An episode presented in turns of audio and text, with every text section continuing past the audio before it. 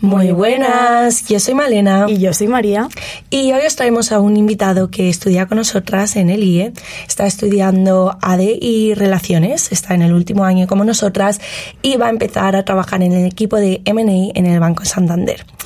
Hoy nos viene a hablar de su día a día viviendo con un 10% de visión y además no ha venido solo, sino que nos ha traído a un invitado muy muy especial que se llama Cash y es su perro. Bueno, Pablo, muchísimas gracias por venir. ¿Qué tal estás? Muchas gracias, Malena María. Es un placer estar aquí hoy con vosotras. Y nada, pues espero que sea un episodio productivo donde podamos resolver algunas dudas y comentar temas que creo que son muy interesantes para, para todos nosotros. Y sobre todo aprender, que es el objetivo de este podcast. Justo. Y para los que no te conozcan aún, ¿podrías explicar un poco tu condición, qué es lo que ves, si has nacido con ello o si ha ido deteriorando con el tiempo? Vale, pues bueno, yo ahora mismo tengo un resto visual del 10% de visión. Eh, esto se ha mantenido eh, a lo largo de mi vida, que es una cosa muy positiva. Eh, hay otro tipo de, bueno, de condiciones, enfermedades asociadas a la retina que provocan mayor degeneración, pero bueno, en mi caso particular pues se ha mantenido, aunque es de nacimiento, pues he tenido siempre ese 10%, lo cual también es, es, es bueno en ese sentido. Y bueno, para los curiosos, ¿nos podrías explicar un poquito qué es exactamente lo que ves? Si ves más formas o de qué aspecto es exactamente lo que tú ves? Al final, mm, por, por intentar un poco simplificarlo y que se pueda entender así más fácil, eh, un 10% de visión es una visión reducida, pero también bastante significativa. Mm, entonces, al final, yo sí que soy capaz de, de ver todos los elementos como los podría ver una persona normal, pero limitado. Es decir, por ejemplo, si nosotros ponemos, yo que sé, un cartel a 10 metros, que alguien puede leer perfectamente con una visión normal que estaría ahí su límite, pues esa misma, esa misma cartel para poder ver ese, ese letrero o esas letras, pues tendría que estar un metro, un metro y medio. Entonces al final yo tampoco soy consciente de esa percepción, pero es que hay elementos los cuales a lo mejor sí que estoy viendo que están ahí, pero no, pero no soy capaz de ver esa, esa definición. Pues al final todo esto lo podemos exportar a cualquier ámbito, pues ya sean eh, caras, objetos, eh, letras, pero bueno, sobre todo al final en los elementos que tienen más, más necesidad de definición y demás, pues es donde se puede observar y ver más claramente esto.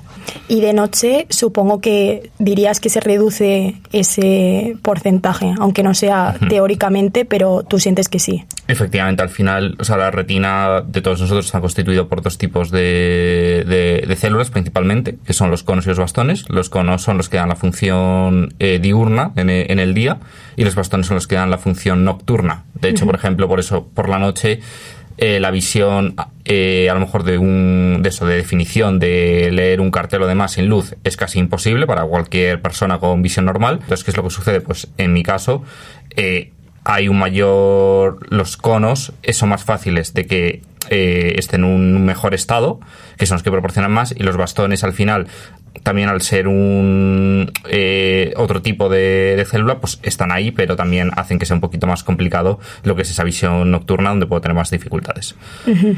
Y volviendo a cuando eras pequeño, supongo que tú hubo una, un punto de partida donde tú empezaste a entender lo que te estaba pasando. Supongo que tus padres te ayudaron y en general tu entorno, pero ¿cómo fue ese momento en el que te explicaron, mira, eh, Pablo, tú eh, eres un niño completamente normal, pero sin embargo tienes un 10% de visión en comparación con otros niños que puedan estar en tu colegio y en tus alrededores. O sea, yo al final, yo he crecido con utilizando, utilizando esa, esa parte, esa parte, o ese, ese porcentaje de visión. Entonces, al final, eso causa de que haya sido bastante natural el proceso de que no alguien me haya tenido que decir, esto pasa, a ver, evidentemente, pero no, no ha sido forzado, como a lo mejor si una persona empieza a tener una enfermedad con 12 años, con 14, que a lo mejor sí que es un poco más shock en ese sentido. Entonces ha sido bastante natural desde ese punto de vista. Sí, además que nunca has conocido una vida sin la condición. Y en comparación con ahora, que obviamente tienes aquí a Cash y pues has podido desarrollar otro tipo de habilidades que te han dado un poco más de independencia, cuando eras pequeño, ¿quién llevaba ese rol? ¿Tú dirías que eran tus padres o de qué manera te ayudaron?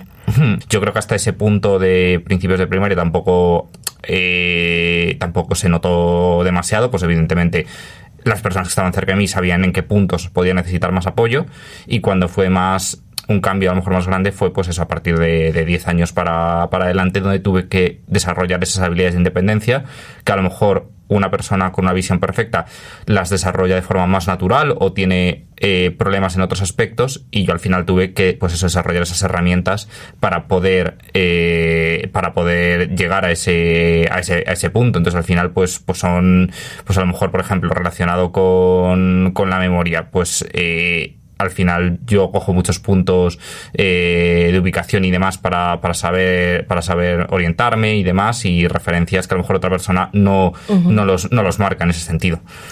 Sí, que además tenemos amigos en común que nos han dicho que eres un crack, que eh, os fuisteis a Michigan y te conocías todo Michigan de memoria, aquí en Madrid les llevas, les llevabas a ellos por el aeropuerto, porque no solo que te orientas muy bien, o sea, tu memoria espacial, pero en general que tienes muy, muy buena memoria y además eres súper inteligente. Memoria auditiva.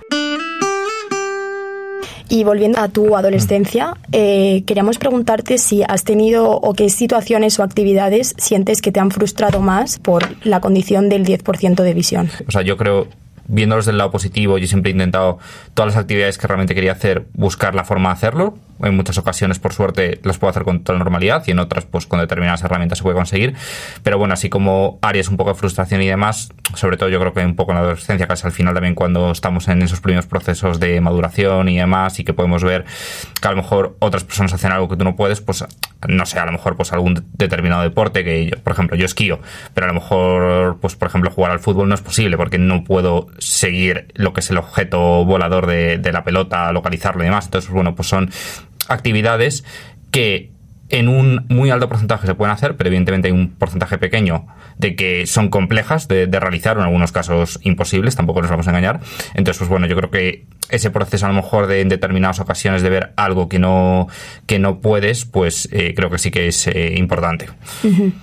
Qué curioso lo de esquiar. ¿Y nos puedes explicar cómo, cómo, cómo, cómo lo haces? Sí, básicamente, eh, básicamente al final lo único que es es una persona de referencia que va esquiando delante de mí, entonces yo simplemente pues eh, voy, voy siguiendo. O sea, a lo mejor pues tampoco tiene que estar muy cerca, yo que sé, 6, 7, 8 metros, al final que des un poco de margen, sobre todo si ya vas esquiando un poco un nivel más profesional, pues, pues los para que te vaya marcando los giros, si hay algún obstáculo y, y demás, porque al final yo donde puedo tener problemas si yo voy esquiando y soy yo el primero que va, al final pues puede haber algún tipo de obstáculo demás que no lo vea. Entonces, ese es el principal, el principal inconveniente o la visión a largo, a largo. Al final, también si hay una persona, si hay una, si estamos dos personas, pues eso, 6, 7, 8 metros de separación, no se, es raro que se meta alguien entre medias o demás, o si no también, pues bueno, puedes, puedes evitar que haya cualquier tipo de evitar obstáculos, eh, si hay alguna zona más eh, difícil indicarlo y demás. Uh -huh. De lo contrario, te queríamos preguntar también que qué tipo de actividades disfrutas tú a pesar de tener el,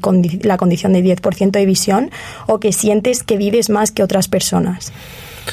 Bueno, a ver, yo creo que en ese sentido es un poco difícil de, de, de, contestar porque al final yo tengo mis propias referencias, entonces a lo mejor otra persona, si pudiésemos comparar, cosa que no es, no es fácil porque al final cada uno tenemos nuestra mente, pues a lo mejor podríamos, podríamos darnos cuenta, pero al final, eh, no sé, yo creo que en general todas las actividades en las cuales a lo mejor las puedo realizar, pues tengo ese, ese, esa sensación de, de, provecho y demás, pero por ejemplo, a lo mejor, pues como hemos comentado antes, el esquí, que a lo mejor es una cosa que puede parecer más compleja a primera vista, pues el poder, el poder hacerlo, pues tiene, tengo una mayor satisfacción o, o, o puedo tener otros también estímulos adicionales que a lo mejor una persona, pues cuando va esquiando, solamente se está fijando en la parte visual y a lo mejor, pues también yo recibo también otros estímulos, como puede ser el, el viento y, y, otros elementos.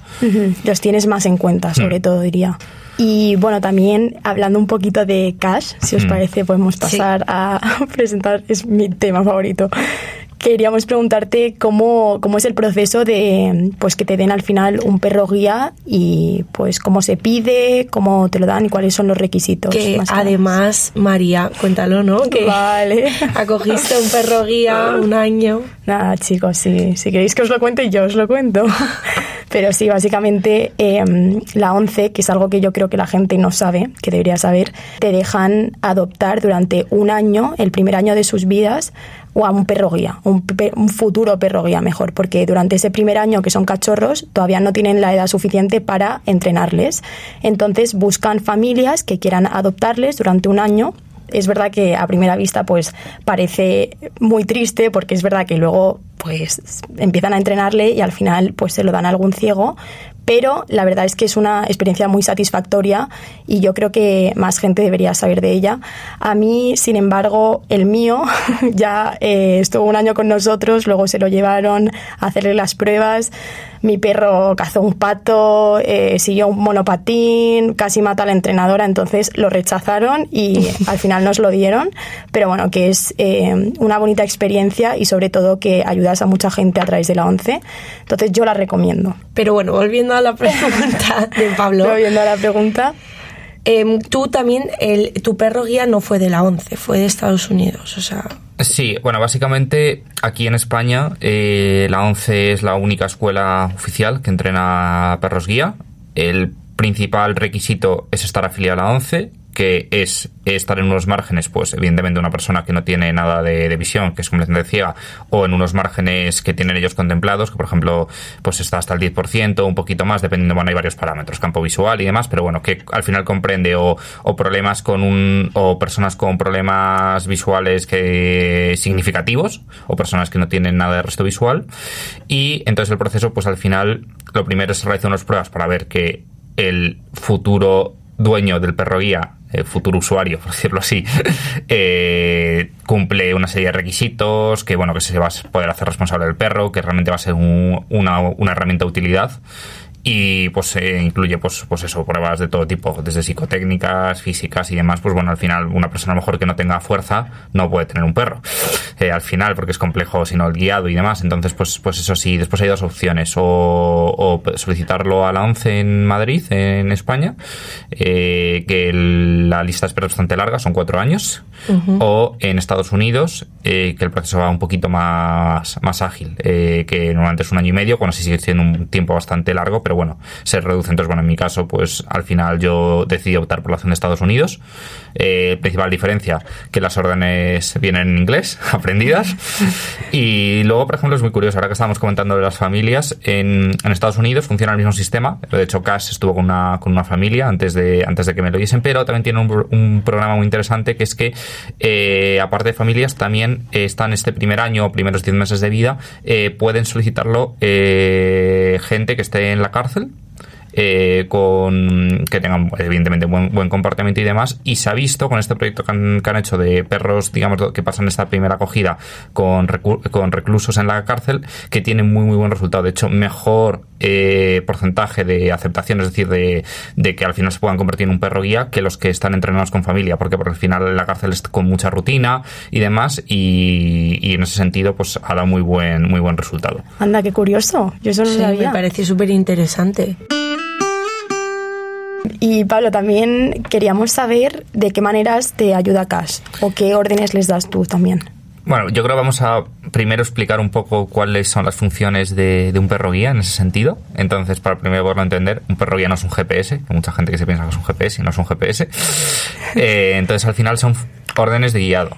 Eh, básicamente, el, lo que está especialmente entrenado es para evitar obstáculos, por ejemplo, que hay un bordillo que se pare para marcarlo, si hay una escalera que se pare para marcarlo, eh, si tú le dices que vaya a la derecha, pues encontrar el camino correcto para irse para la derecha, no irse por la carretera, seguir por la acera.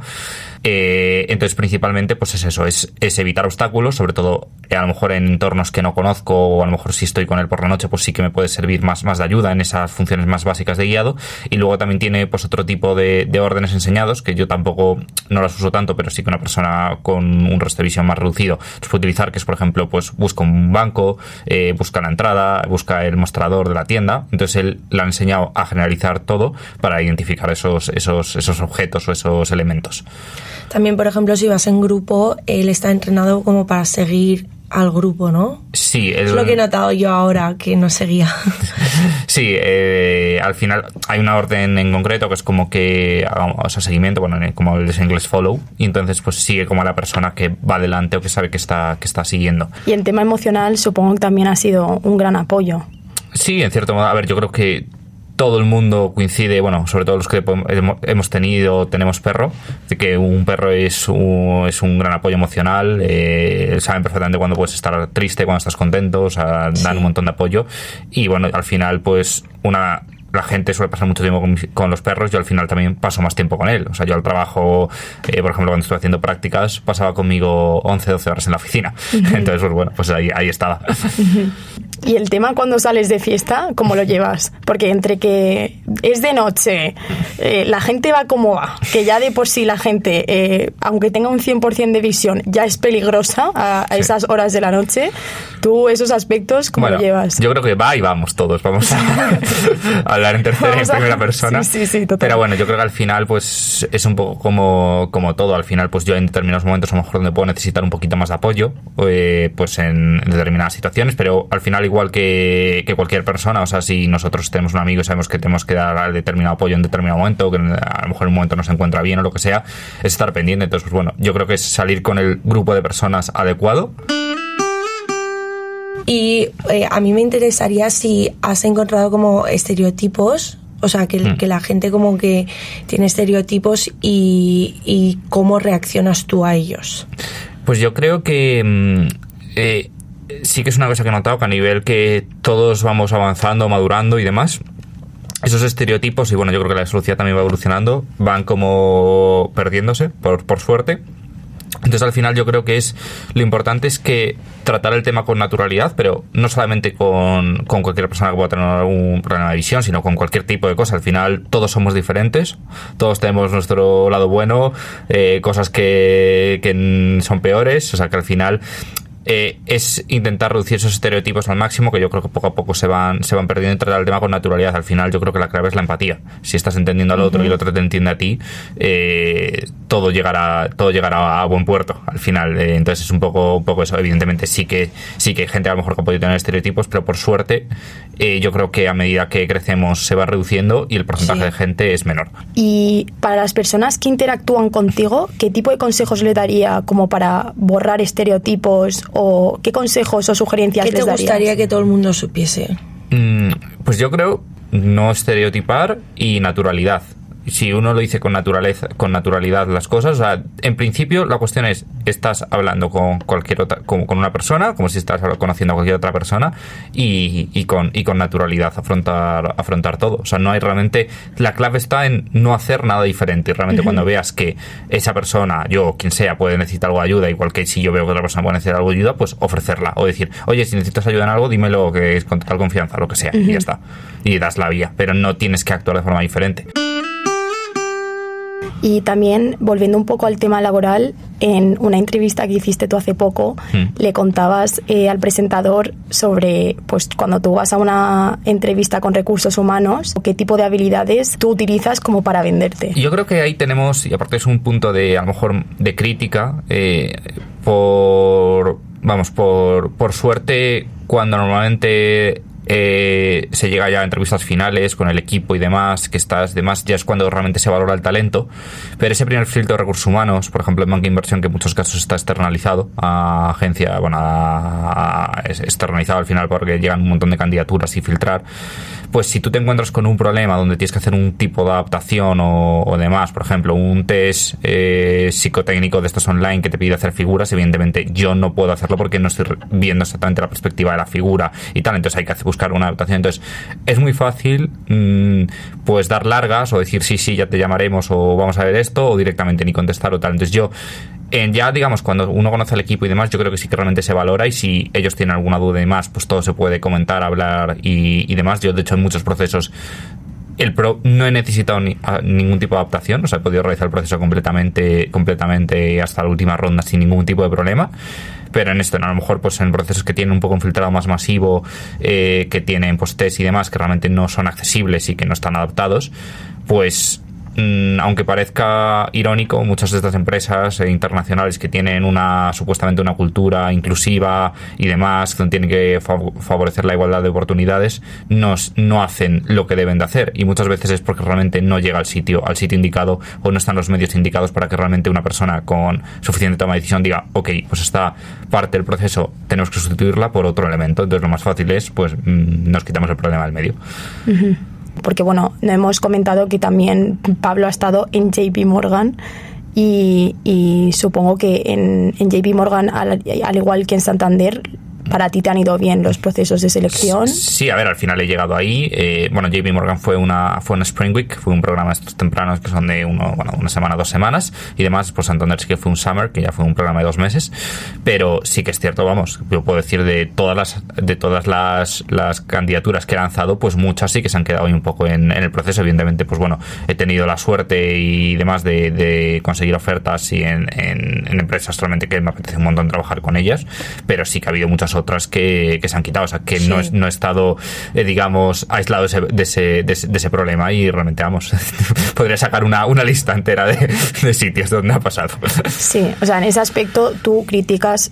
Duramente que esas cosas deberían cambiar y se deberían buscar medios para darte a ti las mismas oportunidades. Además que hoy en día todas las empresas dicen que son súper inclusivas, diversidad, todo eso, pero luego cuando llega el momento la hora de la verdad, y tienen que adaptarse a cualquier cosa, es ya demasiado esfuerzo. Y sobre todo la pena es que es en los primeros, en las primeras etapas. Porque bueno, si después dices, bueno, es al final, mira, que la persona que está en el departamento dice, bueno, tengo dudas sobre esto y tal, lo podemos hablar, pero es que realmente son las primeras etapas donde ponen ahí el, el tapón y por quitarse ellos el problema al medio, muchas veces sobre todo porque son eh, subcontratas y demás, es esto. Y sobre todo que no estamos hablando a nivel España, que incluso creo que a nivel España, a lo mejor por esa falta que tenemos de que no hay tanta subcontrata metida por el medio, que es directamente el, el propio banco, además el que lo hace, están mucho más abiertos, pero vamos, que grandes bancos americanos, internacionales tienen este problema, cuando supuestamente ellos son los primeros que favorecen más la inclusividad y la igualdad de oportunidades.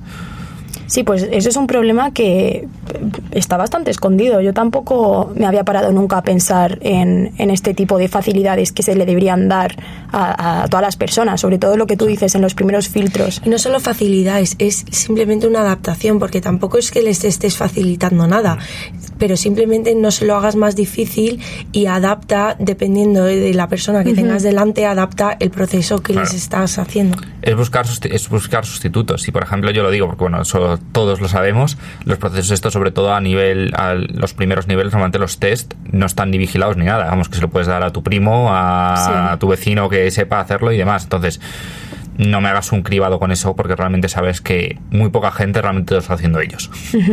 Sí, sí, totalmente. Y obviamente te vas a meter en Santander, has estado en mm. JP Morgan, en estos bancos tan grandes, incluso empresas, hay gente que es muy talentosa, que es muy capacitada. ¿Tú sientes algún tipo de intimidad? Porque a pesar de que tengáis las mismas capacidades, porque sabemos que eres un chico súper inteligente, ellos es verdad que tienen ese, a lo mejor, 100% de, de visión. Entonces, ¿tú sientes intimidad, opresión o incluso miedo? Yo creo que no. Al final, yo he podido desarrollar herramientas para cubrir a lo mejor áreas donde podría tener algún tipo más, mayor de limitación. Y al final yo creo que como por eh, ejemplo, la memoria, ¿no? Hmm, sí, bueno, o no, pero incluso a la hora de, yo que sé, de usar el ordenador y demás, en determinados aspectos que a lo mejor puede ser más complicado, pues con esto, con las herramientas de Zoom, con comandos de teclado para agilizar y tal. Y vamos, muchas veces se da la situación de que al final, por ejemplo, en, al usar PowerPoint y demás, que muchas veces la gente lo está utilizando con el ratón, yo aprendí a usarlo todo con el teclado y al final lo acabo haciendo más rápido. Entonces, pero bueno, yo creo que al final un equipo talentoso es también identificar esa diversidad de talento y cada uno puede tener su, sus puntos más positivos, que es lo que hay que aprovechar y ayudar a cubrir esas lagunas. No todos somos perfectos, nadie es perfecto y bueno, pues hay que, hay que tratar todo con naturalidad y demás. Y si a lo mejor yo necesito ayuda en para hacer una determinada cosa, pues se da ayuda igual que yo a lo mejor puedo hacer más rápido otra cosa que otra persona. Pero es verdad que hay que naturalizar el que haya distintos tipos de talento, que no sean todos iguales o que no todos tengan las mismas habilidades. Y es muy importante lo que dices, que pues tú tienes habilidades que nosotras no tenemos. Y en la entrevista también decías que, pues eso, por distracciones visuales que gente puede tener, pues compañeros tuyos en clase, en el trabajo, tú a lo mejor no tienes esas distracciones por lo que te hace pues esa memoria auditiva que hace que captes otras cosas que nosotras no estamos captando. Entonces también hay que saber identificar distintos tipos de talentos que puedan aportar a tu empresa, a tu banco y no quedarse solo con X talentos o X habilidades. Que además los equipos se complementan muy bien cuando los talentos son diferentes y no todos iguales. Al final yo creo que la diversidad al principio, pero diversidad hay en todos los sentidos, quiero decir. Al principio a lo mejor puede parecer más difícil de, de manejar, pero bien gestionada aporta muchísimo más valor. Y bueno, partiendo de este punto, ¿qué metas tienes tú en el futuro? ¿Qué objetivos? ¿Y cómo bueno, planeas alcanzarlas?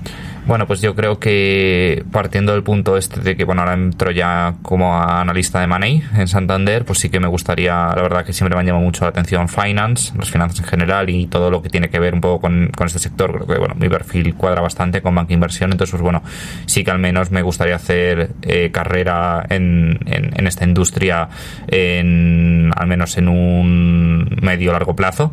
Eh, hay mucha gente que coge banca de inversión eh, como una primer, como una salida para dentro de un año o dos cambiarse a otro lado, haber ganado la experiencia y demás. Yo para mí eh, bueno, todo es respetable y demás, pero yo creo que en ese sentido, pues mm, realmente para, para eso, para trabajar con responsabilidades, trabajar tantas horas y demás, pues hay que tener también, también esa vocación. Es cierto que abre muchas puertas, pero bueno, yo en ese sentido sí que me gustaría pues hacer carrera más a largo plazo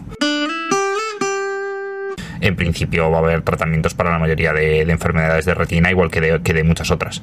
Y en concreto, en la que tienes tú, ¿está habiendo avances? Eh, ¿Se va a poder solucionar? ¿Se va a poder mejorar? Aunque a lo mejor no sea un 100%, pero se va a poder ir a 20, a 30 progresivamente? Sí, eh, sí, al final, lo que pasa que, bueno, que al final tienes que hacer, pues, pues eh, bueno, son procedimientos bastante complejos de edición celular, edición génica y demás, pero vamos, de hecho ya hay, por ejemplo, para mi caso hay varios proyectos, uno que lo está llevando la Universidad de Columbia en Nueva York. Y bueno, ya están en una fase bastante avanzada que en principio deberían empezar con, con ensayos clínicos de 3 a 5 años. ¿Es algo con lo que tú piensas o es alguna esperanza que tienes o no lo piensas mucho? Sí, sí, no, yo creo que y además intento estar muy, muy activo en, en todo lo que es pues la búsqueda de información y demás porque después al final es un campo tan complejo incluso los profesionales de pues oftalmólogos y demás. No tienen suficiente tiempo y suficiente conocimiento para estar al día de todo entonces al final pues pues cada uno tiene que estar un poco eh, enterado de, lo suyo, ¿no? Al final es complejo y demás, sí, eso, pero vamos, seguro, mm, vamos, de aquí a un tiempo, un tiempo razonable, eh, vamos, si estamos hablando de ensayos clínicos, por ejemplo, de lo de la Universidad de Columbia en 3-5 años, en principio ese tratamiento no debería tardar ya mucho en después que se hiciese, que se hiciese oficial y aparte igual, igual que eso, eh, pues hay, hay, más líneas de investigación y demás y después al final, pues bueno, yo espero que de aquí a un plazo, a lo mejor una ventana de 10 años, la mayoría de enfermedades de, visión estén, estén, se puedan tratar, curar y con porcentajes de recuperación bastante significativos. Al final, todos los científicos dicen que bueno, poder ofrecer una recuperación completa sería que una persona que tiene una visión reducida pueda conducir que al final está en el 80% de visión, en un campo de visión bastante, bastante amplio. Y bueno, ese es el objetivo que tienen. Evidentemente hay muchos obstáculos por el camino, pero hemos avanzado un montón desde hace 10 o 15 años por aquí. Además, supongo que esa esperanza sí que sirve como una motivación para tú como seguir adelante y pensar, bueno, es que por lo menos sé que, o sea, tengo la esperanza de que en un futuro pueda mejorar. Pues nada, entonces eh, terminamos el episodio ya que em, nos has contado muchísimas cosas muy interesantes eh, que nosotras no sabíamos y esperamos también que a los oyentes les haya interesado como aprender un poco más del día a día de una persona con visión reducida y muchísimas gracias Pablo por venir, por contar tu experiencia. Y sobre todo, por si hay alguna persona que también tiene visión reducida, yo creo que Pablo es muy buen ejemplo de que nunca se ha privado de nada.